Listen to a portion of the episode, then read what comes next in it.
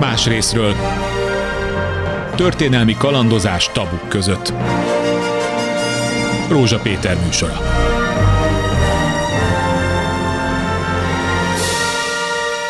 Lassan, mondjuk egy hónap hiány, 103 éve annak, hogy a tanácsköztársaság vörös hadserege elindította a híres tavaszi hadjáratát, ami máig egy tulajdonképpen sokféle szempontból elemezhető történelmi esemény sor, ugyanis a teljes felvidék felszabadítását elérték, ugye Stromfeld Aurél és Bönvilmos vezetésével, és ez egy, ez egy nagyon komoly hadsereg volt, százezren jelentkeztek a toborzáskor.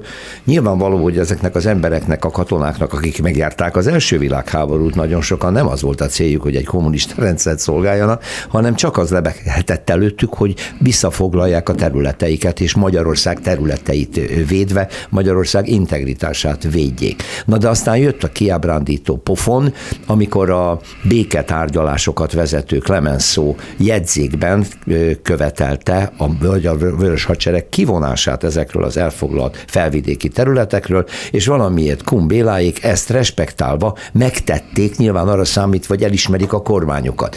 Vajon ez egy ostobaság volt, egy naivitás, vagy a kor realitása, és mi következik ebből, vagy következhetett volna abból, ha mégse teljesítik. Kezdjük itt a beszélgetés Hatospát történészel. Jó napot kívánok a Közép-Európai Intézet vezetőjével.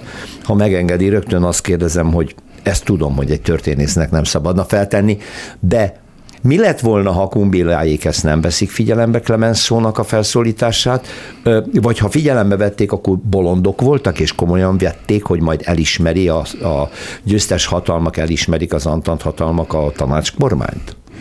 A történelemnek, mint tudománynak az a hátránya, hogy, hogy visszafelé jól lát. Igen. Általában így vagyunk egyébként az emberi életben is, hogy utólag rendeződnek a vonalak, és azt látjuk, hogy ezt és ezt így kellett volna csinálnunk.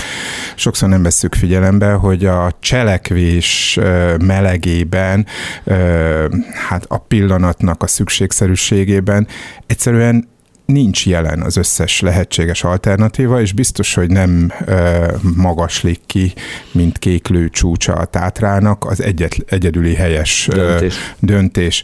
Ö, tehát végső soron nem tudnék ilyet mondani. Ez bizonyos, hogy az a döntés, hogy Kumbéla a rövid életű, ugye idősebbek számára, ö, vagy régebb óta fiatalok számára.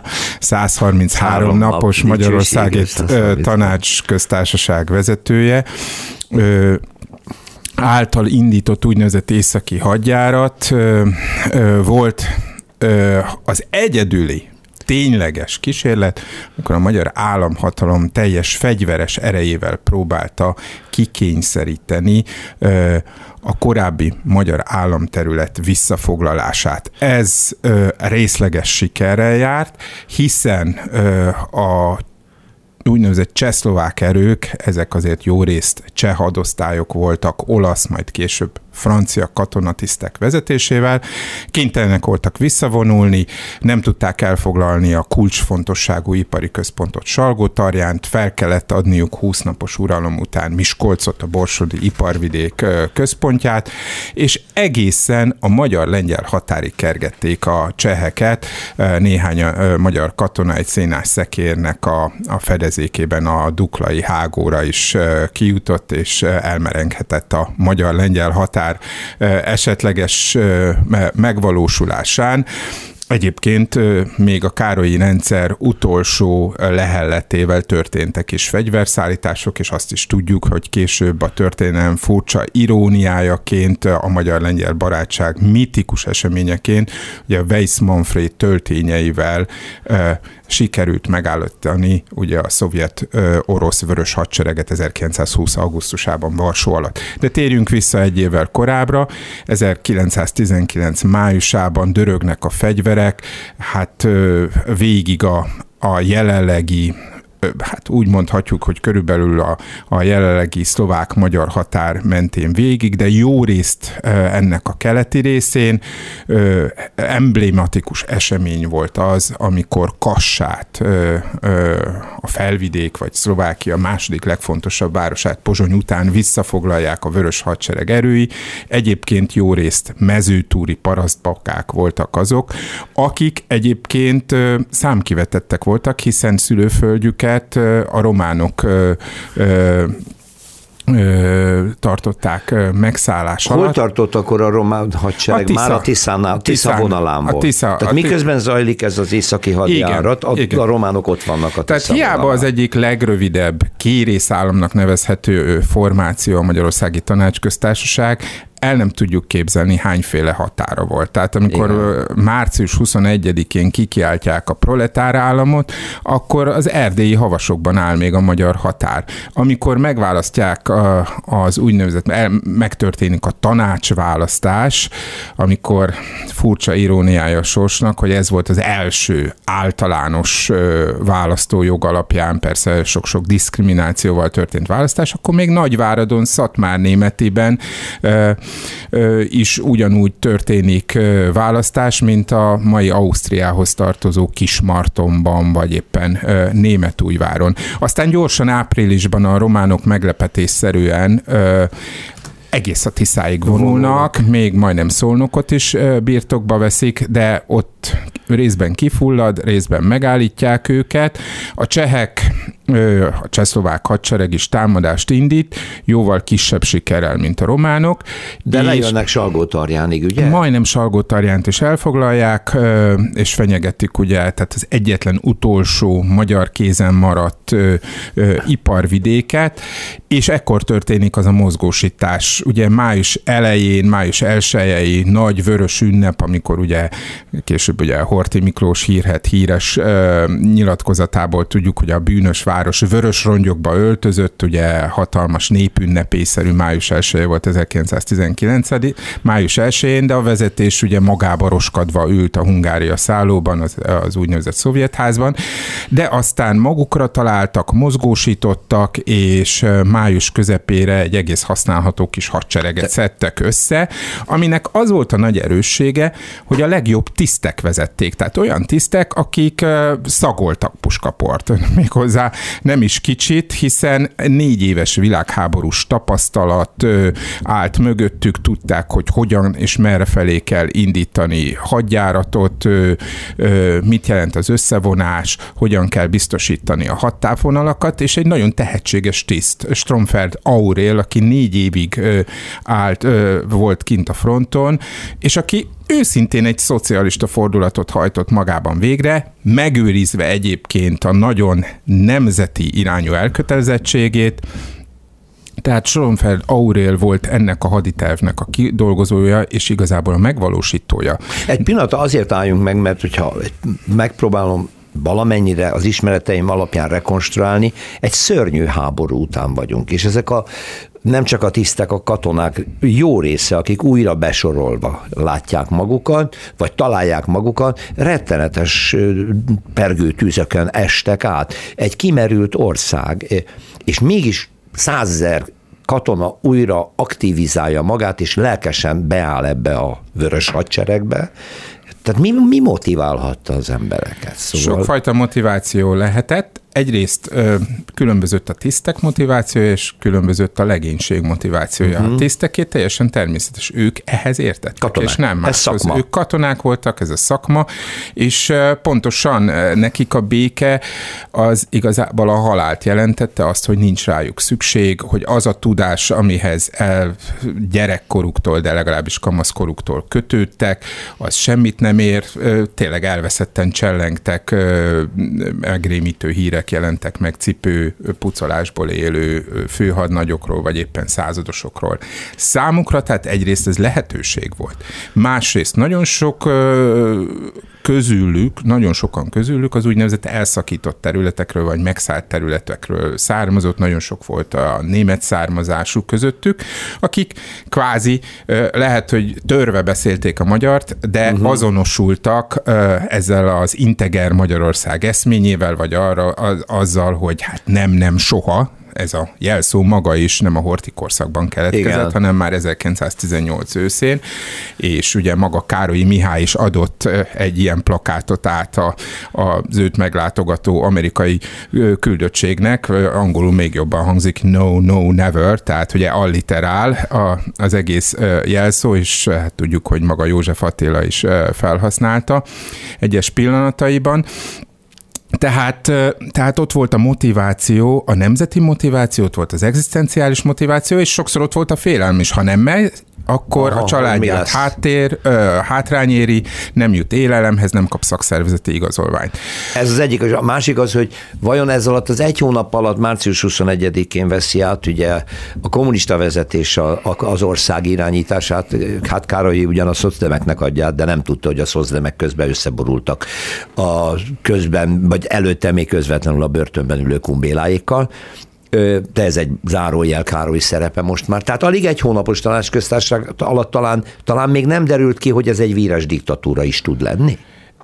Hát még nem derült ki, pontosan április végén a román támadás, vagy április közepe után kezdődnek meg a, a túlszejtések, a terrorakciók. Uh-huh.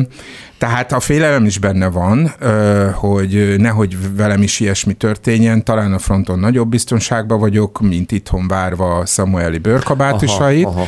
de azért ne felejtsünk el egy nagyon fontos motivációt, azt, hogy végre csata van, végre bizonyíthatok. Az egész tábornoki kart már Károlyék nyugdíjba küldték, és most századosokból lett hattes parancsnok. Uh-huh. Gondoljunk egy Vert Henrikre, gondoljunk egy Szombathelyi Ferencre, tehát rengeteg, gondoljunk egy lakatos Gézára, tehát gondoljunk egy Sztójai Dömére. Igen, ők már ugye, ugye ősz óta igen, ott tehát hevernek parlagon. A hortikorszak miniszterelnökeiről, vezérkari főnökeiről, vezénylő tábornokairól beszélünk, akiknek a felemelkedést, a katonai felemelkedést a vörös hadseregben való szerepük adta meg. Voltak, akik ezt soha nem titkolták, nem tekintettek erre szégyenel, mint például Szombathelyi Ferenc, aki szerint ugye sokkal értelmesebb volt akár a gyűlölt vörös zászló alatt, de mégis ugye a magyar ügyért küzdeni, mint, mint egy ilyen patkány, Igen. béke szolgálatában senyvedni. Tehát nagyon változatos volt a tisztek motivációja. Mi volt, ugye kikből állt a hadsereg? Egyrészt van egy mítosz arról, hogy ez egy munkás hadsereg volt. Ez csak részben igaz, de az biztos, hogy a budapesti munkásság egy jelentős része felcsapott katonának. Nyilvánvaló voltak közöttük olyanok, akik azért, mert, mert hittek a vörös álomba, hittek a világforradalomba, hittek abban, hogy, hogy a történelem valami egész újat köszönt ránk, vagy éppen vége a történelemnek, és, és, és, és eljön a munkás mennyország, ahol a munkás birtokosa a, nem csak a munkaerejének, hanem az összes munkafeltételének, és hogy a világforradalom bizony csak vérel tud hódítani, elhitték. Én azt gondolom, hogy ez a kisebbség volt. A munkásság nagy része is igazából polgári álmokat dédelgetett. Kiskertet, ribizlit, rendszeres, hogy is mondjam, jövedelmet, biztonságot a családjának, tejet a kisgyerekének. Ők viszont attól rettegtek, hogyha nem mennek el, akkor elvesztik a szakszervezeti igazolványt, a feleségük, tehát ne felejtsük el, háború után vagyunk, a budapesti piacokon nincsen hús, sokszor nincsen kenyér, tök van, gersli van, és a magyar gyomor már akkor sem állt oda nagyon a vegán étrend mellé. Hát, é, ha, ha más nem volt, akkor igen, se Igen, van. hegyekben roha, rohad a tök, a rakpartokon jegyezték föl, hát ilyen finom újságíró, mint a kiváló, későbbi kiváló irodalomtörténész Bölöni György is mondta, hogy hát Svájcban sem igazából kolbászból van a kerítés, miért nem lehet enni mindezt, ezt, de ez nagyon meghatározta Aha. az akkori emberek életét, és a munkás katonák elmentek, egy furcsa kis háború volt, hétvégenként hazajöttek egy-egy vastag libával a hátizsákban, uh-huh. és akkor hétvégén tudott enni a gyerek, a feleség húst megerősödni. Tehát volt ennek egy ilyen jellege is, tehát a félelem, lelkesedés, szükség... Hit, hit. Hit, igen. Tehát De miért ne lehetett 39-es dandár, ugye igen, igen, a igen. filmből is látjuk, hit. Igen, tehát ez egy olyan korszak, ami egy apokaliptikus négy év után jön. És nem lehet előre látni, hogy egy, egy akkor megalakult Szovjetunióból, vörös államból mi lesz? Mi lesz? Hát nagyon változatos. Gyakran kerül szóba, és akkor most ne arra, hogy egy kitérőt teszek, Jó. ugye, hogy hogy, hogy, hogy, hogy, hogy, hogy, hogy sikerülhetett például Kemal Atatürknek megmenteni a törökök becsületét, hogy nálunk miért nem sikerült az, hogy a trianoni, trianoni megalázó békefeltételeket megváltoztassuk, biztos Károly, biztos Kumbéla tehetett róla, az biztos, hogy Kumbéla megpróbálta azt, hogy, hogy az oroszokkal össze, összeálljon, ugye? Akármilyen hangzása is van ennek ma. Az oroszokon a szovjeteket értették, és a szovjeteken az oroszokat értették, tehát teljesen egyértelmű volt, és azt gondolták, hogy ők hozzák a jövőt, mert befejezik az imperialista háborút, uh-huh. viszont egy forradalmi erőszakkal akár megváltják egész Európát, az egész európai munkásosztályt. Érdemes ebbe a győztes vonulatba, vonulatba, vonulathoz csatlakozni. Ha utólag megnézzük, Kemal Atatürk nacionalizmusa, tehát a török vezető nacionalizmusa, az szovjet rúbeleken tudott fegyvereket szerezni az Antant ellen. Tehát ha. önmagában Kumbélának konstrukciója az, hogy támaszkodjunk a szovjetekre. Jön az orosz, orosz már itt van a hegyeken, terjengtek a plakátok teljesen alaptalanul. Mert nem jött. Mert nem jött, messze voltak, nem is jöhetett, pontosan a lengyel-román összezárás, mint ahogy egyébként most is ez történik, tehát, hogy lengyelek, románok nagyon is Zárnak összezárnak az oroszok ellen. Igen de akkor sokkal szorosabban, mert a mai ö, Nyugat-Ukrajna területén ért össze a lengyel és ö, román, román katonai erő, Szóval nem jöhetett az orosz, nem jöhetett a szovjet, éppen a legválságosabb időszakában élte a fiatal szovjet állam, de mégiscsak az a remény táplálta egyébként pénzügyileg bizonyosan Kumbélát, amely megsegítette Kemal Atatürköt, aki meg tudta alapozni a modern török nacionalizmus. Nehéz ugye belegondolni, szóval hogy ez a Kemal... Orosz, oroszoktól kapott pénzt, De nem is akármilyen kommunis, kommunista oroszoktól akkor, kapott igen, pénzt, igen, igen, hogy már... kiverje a, a gyűlölt nyugatiakat, az Igen. angolokat, a franciákat és a ö, görögöket, az a Kemal Atatürk, aki egyébként maga Tesszaloniki családból származott, franciás kultúrája volt, és nyíltan szabadkőműves volt. Uh-huh. Tehát, hogy a történelem nagyon-nagyon-nagyon érdekes paradoxonokból dolgozik, hogy, hogy kinek mi sikerült. De Kumbélának természetesen ez nem sikerült. Az bizonyos, hogy ez a fajta katonai siker, amit Stromfeld és, és, és a vörös hadsereg, ez a százezeres vörös hadsereg elért, elért nem tudott egyértelmű mítosz, nemzeti mítoszként belépni a magyar történelembe, illetve egy rövid ideig ugye szerepelt, ma már ez nagyon mögöttünk van, ismét az is idősebb korosztályok találkozhattak vele, ők viszont nem kaphatták ezt meg, mint nemzeti mítoszt, hiszen a kommunizmus ideje alatt a tanácsköztársaság története nem egyfajta a magyar honvédő. nemzet egy válságos Igen. honvédő ö, dolgaként szerepelt, hanem kizárólag az internacionalista megközelítésben, amiben szintén volt valami, mert Kumbélát nyilvánvaló, hogy nem a nacionalizmus, nem a hazaszeretet fűtötte. Ö, kicsit a világforradalom világforradalom is volt, volt, bár sokszor mondta, hogy vissza fog ő menni Kolozsvára, és megmutatja az egykori ellenségeinek, hogy mi lett belőle. Ö, nyilvánvaló, hogy és itt meg kell megint egy pillanatra állnunk. Tehát egy embernek az énjei, Proust évfordulót ö, ö, ülünk, ugye száz éve halt meg, Marcel Proust, aki ugye feldolgozta az emberi pszichológia ö, iszonyatos komplexitását. Sokszor elfelejtjük a történelmi cselekvőknek, a történelmi vezéreknek a sokszoros ényét.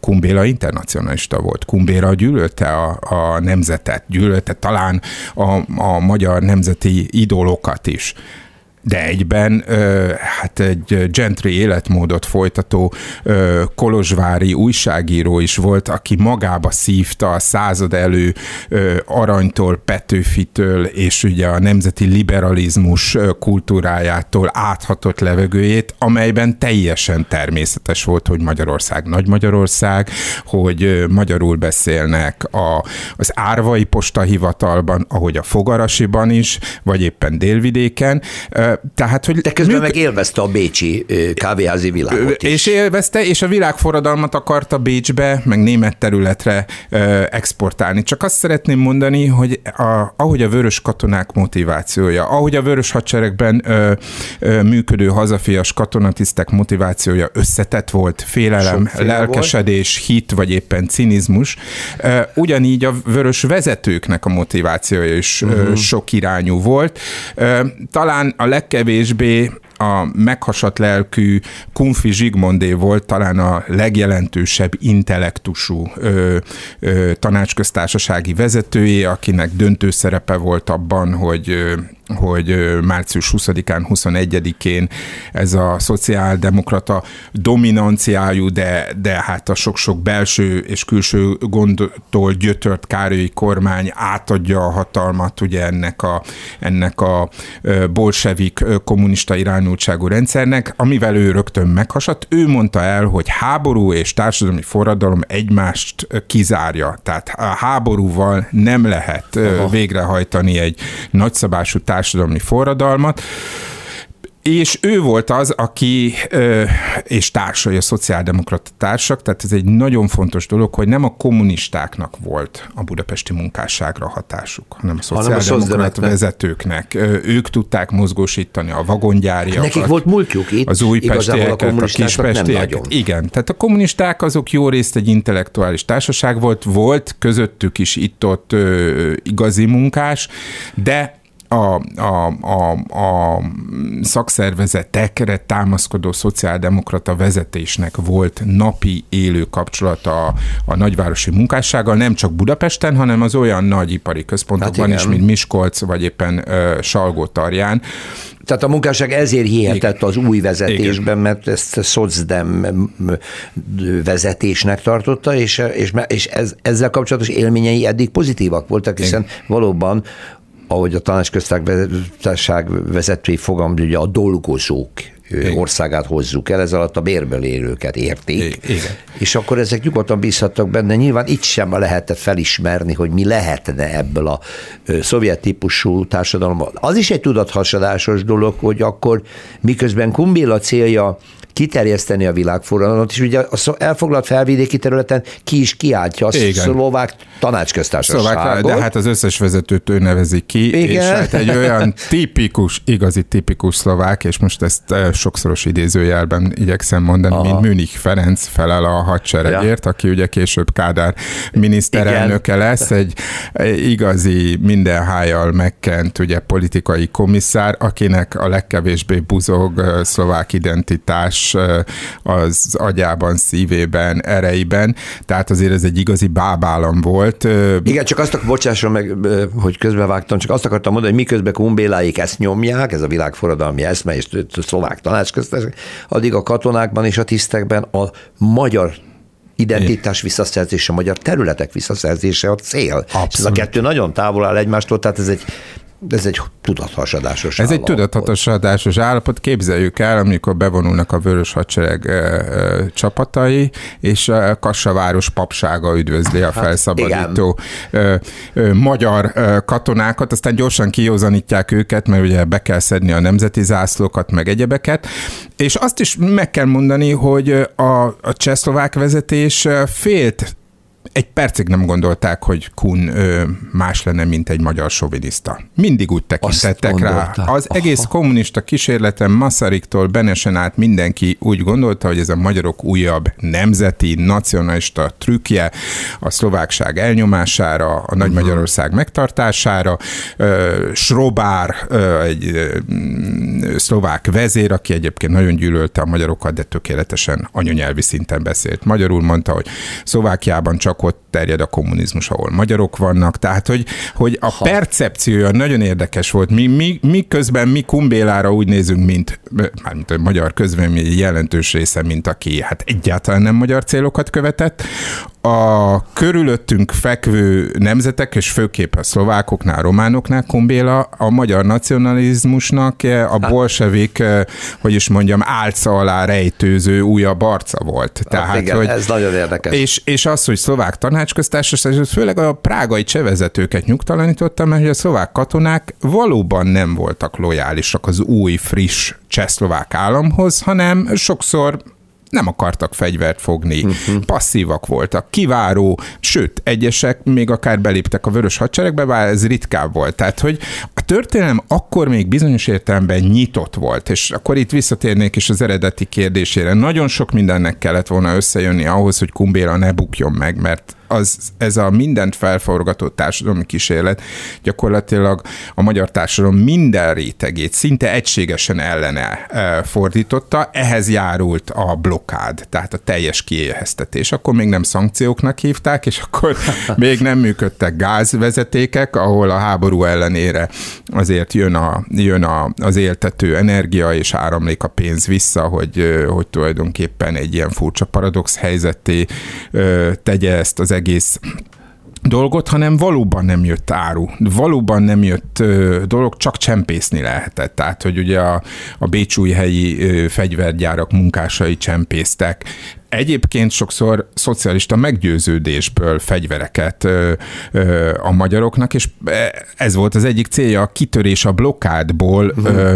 ö, Kumbélának, hogy Bécset elfoglalja, és még egy újabb csavar a történeten, Bécs meg az osztrák kormány, amit ugye ekkor ö, szociáldemokraták Igen. vezettek, sőt, igazából Otto Bauer ö, szocialista volt, csak, és hát vagy jelentős részben azért óckodott a, a bolsevik fordulattól, mert akkor Bécs éhen hal. Tehát, hogy, hogy, igen. hogy jöjjenek igen. az Antant igen. élelmiszer szállítmányai. Tehát akkor nagy... Bécs is el lesz szárva. Igen, igen. Úgyhogy ez egy nagyon nyitott helyzet volt, de sok esély akkor sem lett volna, ha Kumbéla nem szereli le a hadsereget, ha nem dől be Clemenceaunak a nagyon ügyesen megfogalmazott békét, illetve hát szóval Tiszántúl felszabadítását igen.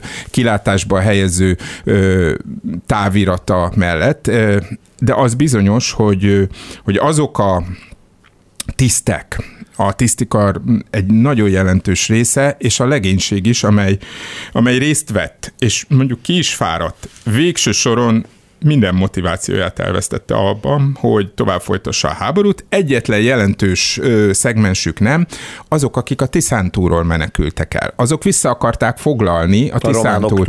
A románoktól, és Kumbélának ez a legutolsó 19-re, vagy inkább 20-ra lapot húzunk. Tehát az ugye hogy lehet, teljesen lehetetlen visszafoglalni, és ez az úgynevezett Tiszántúli hadjárat, ami szintén jól kezdődött néhány napig, egy hatalmas nagy hídfő főállást sikerült kialakítani, csak hát megint a haditervben, hadműveletekben is gond volt, de mi volt a magyar lakosságnak például akkor és ott a reakciója? Bevonulnak Szentesre, és 2000-en jelentkeznek a vörös hadseregbe abban az időben, amikor már létezik egy ellenforradalmi kormány, Horthy Miklós hadügyminiszterségével, illetve a új, a megalakított nemzeti hadsereggel. Igen, a szegedi kormány. A szegedi úgynevezett ellenforradalmi kormány, aminek van 1300 katonája. Igen. És nem jelentkeznek a dorozsmai tanyák népe, nem jelentkezik, vagy az algyői És Szolnokon meg 2000 azonnal belépnek a Igen, igen, nem jelentkeznek. Miért nem jelentkeznek? Mert Horti nagyon jól tudja meg a szegedi kormány, hogy nem megyünk a románok ellen, hanem a bolsevikok ellen. De hát Dorozsmán nem látják a kommunizmust, annál inkább látják a románoknak Románok. az erőkasszakoskodásait, a nemi erőszakokat, a rekvirálásokat, a gyilkosságokat. Tehát, hogy, hogy, hogy paradox helyzet, 1919. július végén még mindig ö, szegény tiszántuli ö, paraszti társadalomnak a nemzeti ügyet a Vörös Hadsereg jelenti, ami a románok ellen megy, egyébként katonai szempontból teljesen esztelenül, De és nem. Horthy Miklós, aki ugye hát túlélni akar. És itt van ugye ennek a nagyon-nagyon érdekes a nemzeti emlékezetben egyáltalán nem tükröződő paradoxonnak egy genezise.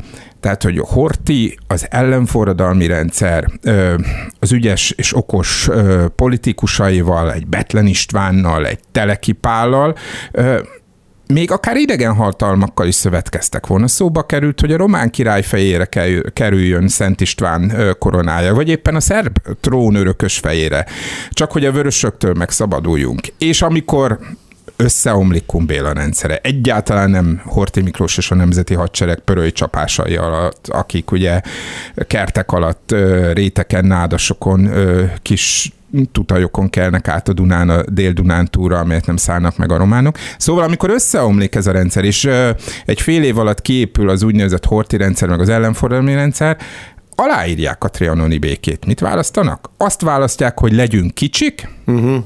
Csak hogy legyünk. És hogy legyünk, és ne legyünk A vörösök. katona Horti, akinek itt van a mítosz az otrantói győző, a béke megkötésével, a úgynevezett meghajlással, az erősek előtti meghajlással teremti meg azt a rendszert, amelyet akárhogy is értékelhetünk, nyilvánvalóan nem ennek a műsornak a feladata, mégiscsak egyfajta konszolidációt hozott, és, és, és hát ugye ennek a, a posztháborús állapotnak véget vetett. Más részről történelmi kalandozás tabuk között. Rózsa Péter műsora.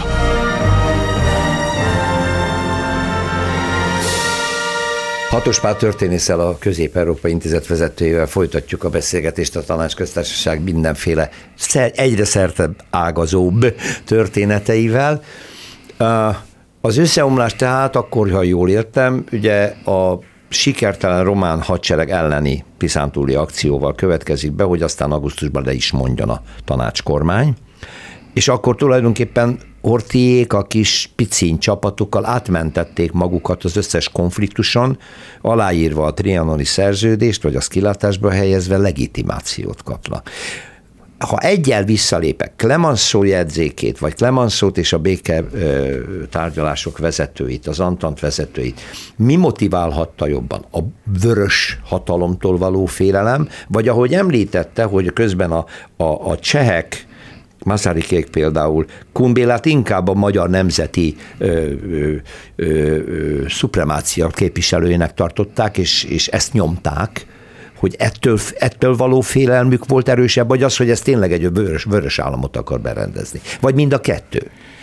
Kicsit távolabbról indítanék, onnan indítanék, hogy sajnos nem volt igazán elképzelés, szilárd, világos elképzelés arról a nyugat-európai fejekben, Párizsban, hogy mi is történjen ezzel a Igen? régióval. Ezt ugye Harold Nicholson, aki ugye szintén részt vett a Kumbélával való tárgyalásokban, ugye a Peacemaking, tehát a békecsinálás című művében meg is írta, hogy rengeteg improvizáció volt.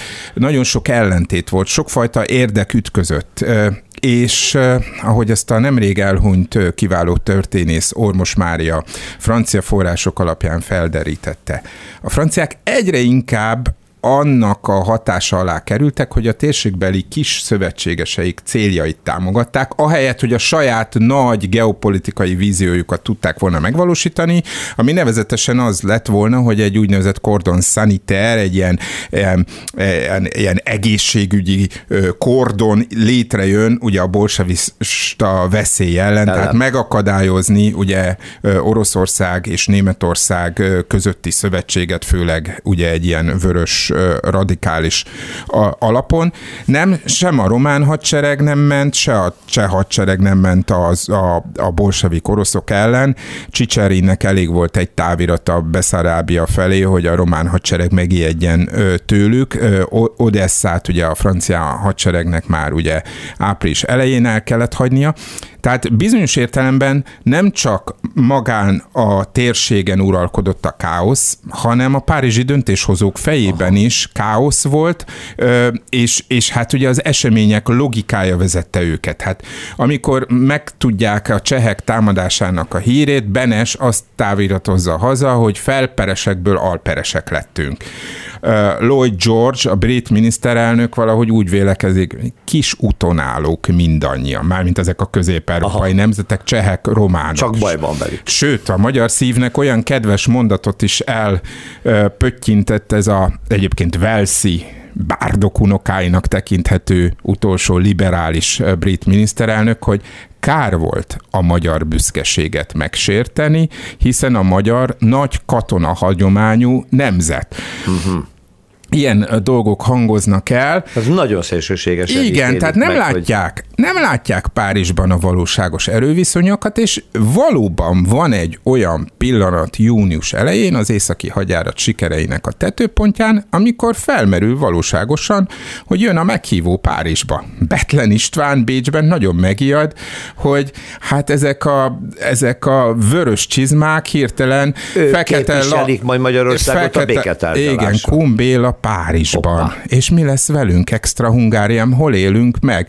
Szerencséjére ugye Kumbéla nemet mondott erre a, a válaszra, és végül aztán egy sokkal kedvezőtlen ajánlatra mondott igent, és, és amelyet aztán a románok nem tartottak be. Igen, ezért és a románokat neki. meg nem tudták. Talán nem is akarták a franciák arra kényszeríteni, hogy ők kivonuljanak a Tiszántúról, legalábbis az adott helyzetben. Úgyhogy Úgyhogy nem volt elképzelésük.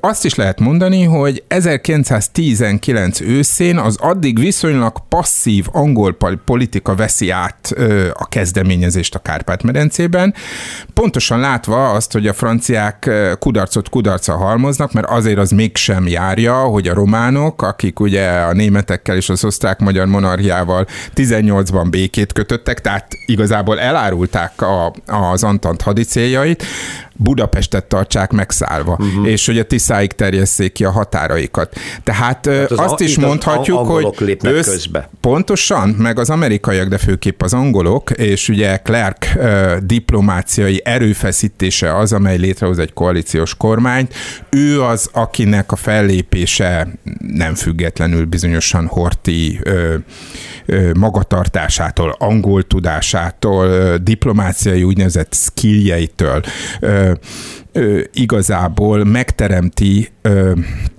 itt Magyarországon az új berendezkedést az erős emberrel, Horti Miklóssal az élen, és ugye a magyar szociáldemokrata vezérek, Garami Ernő vagy a liberálisok csalódottan veszik tudomásul, hogy az Antant nem demokráciát akar, az Antant csak azt akarja, hogy ne legyen háborgás, ne legyen, ne legyen kényelmetlenség. A történelem pontosan arra tanít meg, ami száz év múlva is működik, hogy külső segítséggel bizonyos, hogy ideális állapotokat nem lehet kikényszeríteni senkinek és semminek. Ez máig szól, ez e, az üzenete hatos pálnak, azt hiszem. Így van, tehát, hogy, hogy, hogy... De erővel viszont akkor mégiscsak lehetett volna. Ha, de nem volt ott az erő, nem mm. volt ott. Azért, azért azt látni kell, hogy, hogy hogy nem volt a magyar hadseregnek akkora ereje és akkora elszánása, pontosan azért, mert a világháború négy éve után voltunk. Mm. Pontosan azért, mert hogy nem volt utánpótlásunk. Szemben mondjuk az ugyanúgy kevéssé motivált szlovák vagy román közlegényektől eltekintve, akikhez ér, érkezett áll, állandóan az utánpótlás hozzánk, nem érkezett. És hát Igen, ahogy mondta korábban, akar. itt a blokád volt ellenünk, Igen. már Hát egészen 1919. Ellen. szeptemberéig Magyarország blokád alatt Nem jutott áruhoz, élelemhez, hadifelszereléshez, semmihez. Semmihez, ezért, ezért találta ki az orosz szövetséget maga a Kumbéla. Igen. És ismét, ugye az orosz szövetség time. Nem hozott ö, gyümölcsöket a magyar nemzeti ügynek, egyébként nem hozott gyümölcsöket a világforradalom ügyének sem, sem, hiszen még ekkor a vörös csizma nem volt elég erős ahhoz, hogy birtokába vegye Közép-Európát. Pontosan egy olyan ö, időszak következik, amikor átmenetileg ö, ö, meggyengül az orosz kolosszus, hiszen ekkor vált le a Baltikum, ekkor nyert el függetlenségét Finnország, végső soron Lengyelország, ugye a mai Belorusszia és Ukrajna területén területének egy jelentős részét is az ellenőrzése alatt tartva születik újjá, és ugye Románia is megkapja a mai Moldávia területét Beszarábia címén. Tehát rossz kártyákat játszott meg Kumbéla diplomáciailag is, és belsőleg még nem érte föl, nem értette meg, hogy a magyar társadalom egyáltalán nem nyitott a, a bolsevista álmokra, és akármilyen szépen megfogalmazott, és, és egyenlőséget, és, és, és jólétet, és igazságosságot ígér, hát, de mégis erőszakkal, vérrel, terrorral. Hát rárontott ugye Igen. a magyar társadalomra olyan elképzelésekkel, amelyek békeidőben hosszú érlelődéssel akár még hozhattak volna egy igazságosabb társadalmi formációt is. Most Hatos Pától azt kérdezem megint, hogy mi lett volna, ha, de nem egészen, mert ugye volt is ebben, a, meg, meg, meg lett is egy csomó dolog. Nyolc órás munkaidő bevezetése, általános választójog elterjesztése, társadalombiztosítás felállítása annak az intézményrendszere, üdültetés, munkahelyi védelem, szakszervezeti jogok megerősítése, ezek pozitívumok, csak nem úgy, hogy mindezt fegyverre kikészítve rapidon egy hónap alatt elérni, és hát egyéb erőszakról még akkor nem is beszéltem. Hát ezeknek a nagy részét már ugye egyébként a Károlyi korszakban megvalósították a szociáldemokrata vezetésű minisztériumok.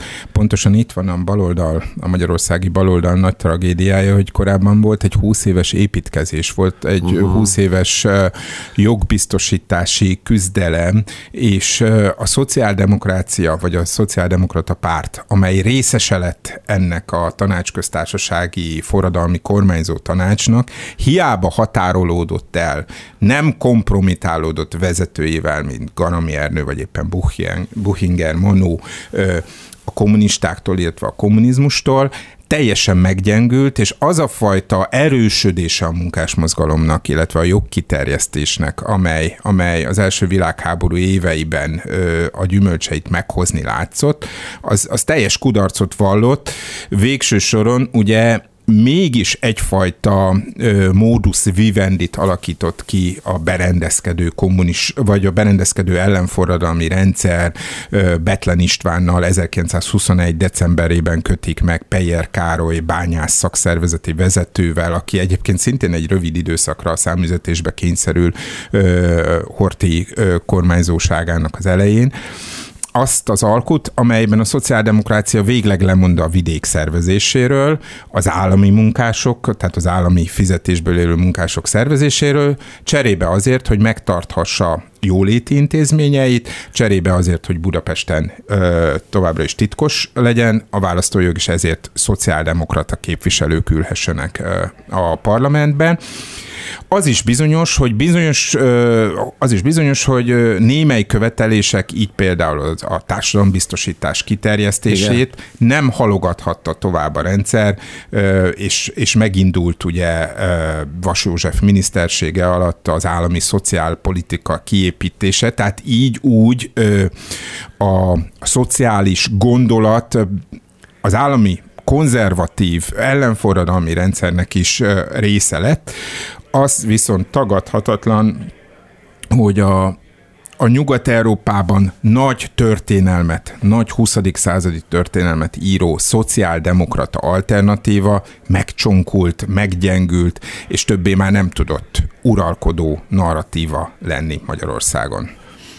Ezt persze akkor nem a tanácsköztársaság javára írjuk, hanem az azt megelő 20 éves szociáldemokrata mozgalom javára. Én írjuk. azt gondolom, hogy az, ami jó volt a tanácsköztársaságban, az nem a tanácsköztársaságnak Igen. köszönhető, Igen. hanem azoknak az értelmiségieknek, akik társadalmi reform elképzelésekkel éltek az élet legkülönbözőbb területein, mondjuk az oktatás, nyolcosztályos iskola, egyetemi oktatás korszerűsítése, gondoljunk itt például Kármán Tódóra, aki beengedi a nőket a Műszaki Egyetemre.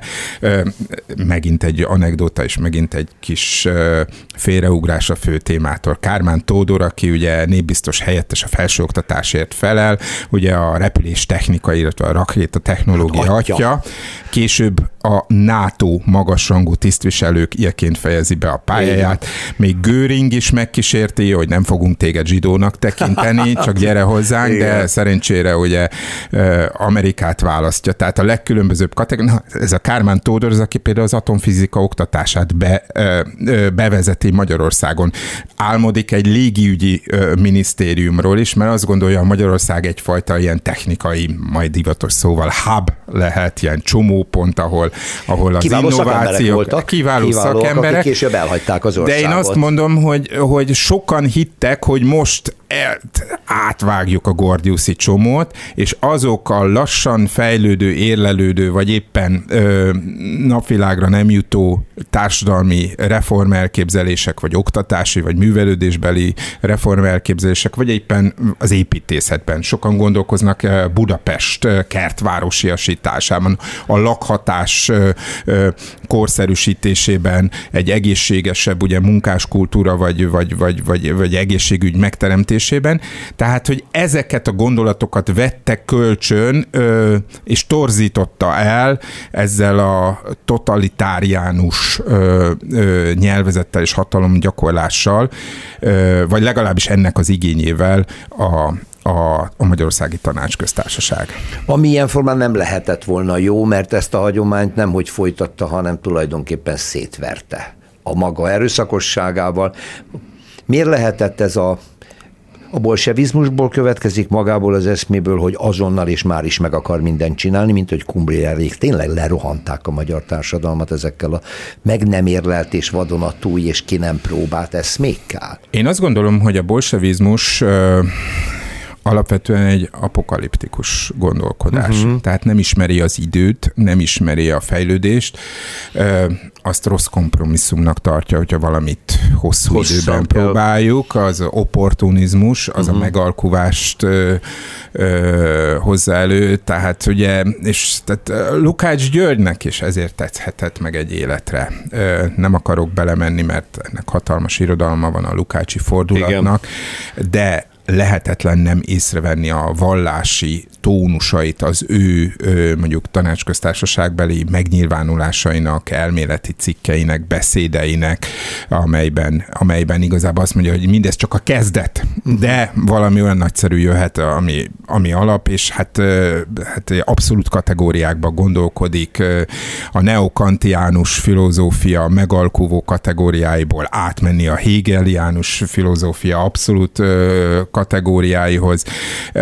Tehát én azt gondolom, hogy, hogy nyilvánvalóan nem a saját kútfőmből, hanem ö, olyan művek alapján, mint leszek Kovakovski, lengyel filozófusnak a, a művei, ö, és másoké, hogy, hogy a bolsevizmus pont így támad rá arra a fajta polgárosodásra, amelynek lehet szocialista, lehet liberális, lehet konzervatív, vagy a három közötti ö, ö, keverék, egyfajta melange az árnyalatainak, hogy, hogy mindent azonnal akar, ha azonnal akar, akkor az erőszakhoz kell foga, ö, fordulnia, ha erőszak van, akkor meg tudjuk, hogy annak mindig katasztrófa ö, az emberi viszonyok ö, felsebzése, szétroncsolása, lesz az eredménye ebben a tekintetben egy hatalmas törést és, és egy, egy, egy nagyon-nagyon nehéz sebet okozott a Magyarországi Tanácsköztársaság. Igen.